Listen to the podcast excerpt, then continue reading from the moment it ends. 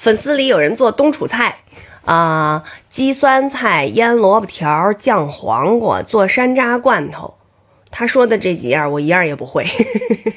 但是我想起来，小时候冬天好像我妈做那个西红柿酱，就是把西红柿切碎了以后，放在一个口特小、肚子特大的一个玻璃瓶里。完了，我就记着最后那个西红柿塞不进去的时候，还拿那个筷子砰砰砰砰捅，上面是一个那个橡胶的塞儿，给它封好了。可是封好了以后，这西红柿是什么时候吃、怎么吃，我就全忘了。还记着冬天的一个力气活，就是搬白菜。嗯，就是一到冬天的时候，就一车一车的，就三轮平板车，那白菜就往院里头拉。